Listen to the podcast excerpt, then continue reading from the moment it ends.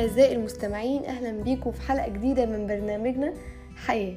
ومعاكم آلاء حلمي. موضوعنا النهاردة هو عن المشاعر. بيفكروا إن مشاعر الناس لعبة. بيفكروا إن المشاعر ورق. كل حاجة بقت لعبة حتى مشاعر الناس. مشاعرنا بقت تسلية في إيديهم. ما بقوش بيفكروا في حاجة غير إنهم يلعبوا في مشاعر الناس وبس. رغم صدقنا في مشاعرنا ليهم إلا إننا بنكتشف بعد ما بنتعلق بيهم إنها مجرد تسلية وبتكون من إخراجهم وبطولتهم.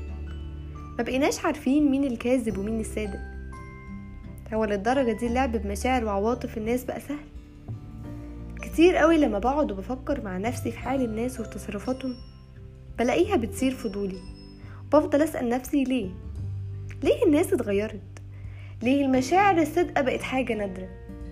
بصوا أنا ما بنكرش ما بقولش إن ما بقاش فيه مشاعر صادقة. ولكن عند مين؟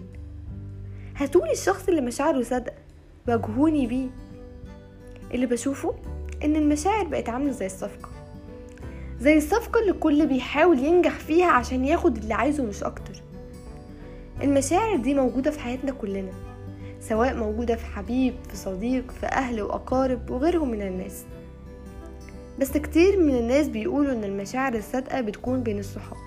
بس بصراحة أنا عكس الناس دي تماما لأني بشوف إن المشاعر الحقيقية هي اللي بتكون بين الأهل. بتحس معاهم بالأمن وبالأمان وبالحب والطمأنينة وحتى الأسوأ بتحسها معاهم. وطبعا مش كله زي بعضه بس دي من وجهة نظري. يا ترى بقى إيه هي وجهة نظركم؟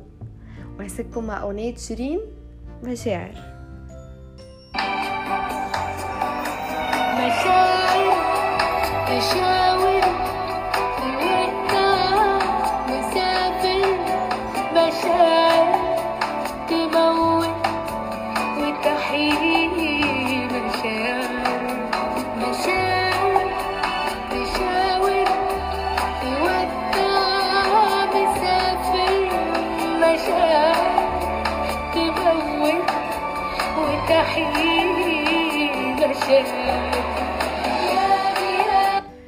حبيت أقف عند النقطة دي لما شيرين قالت مشاعر تموت ومشاعر بتحيي ويا ترى هي المشاعر بتموت وبتحيي آه طبعا.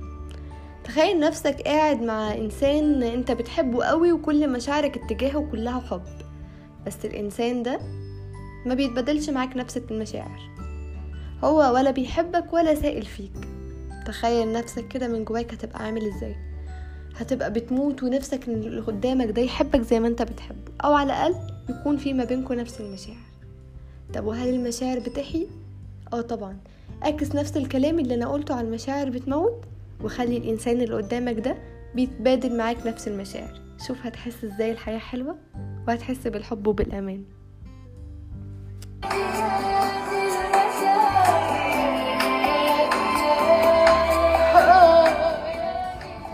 فعلا. هي دي هي دي المشاعر. وبكده تكون انتهت حلقتنا لهذا اليوم. وإن شاء الله اشوفكم في يوم جديد وحلقة جديدة. وإلى اللقاء.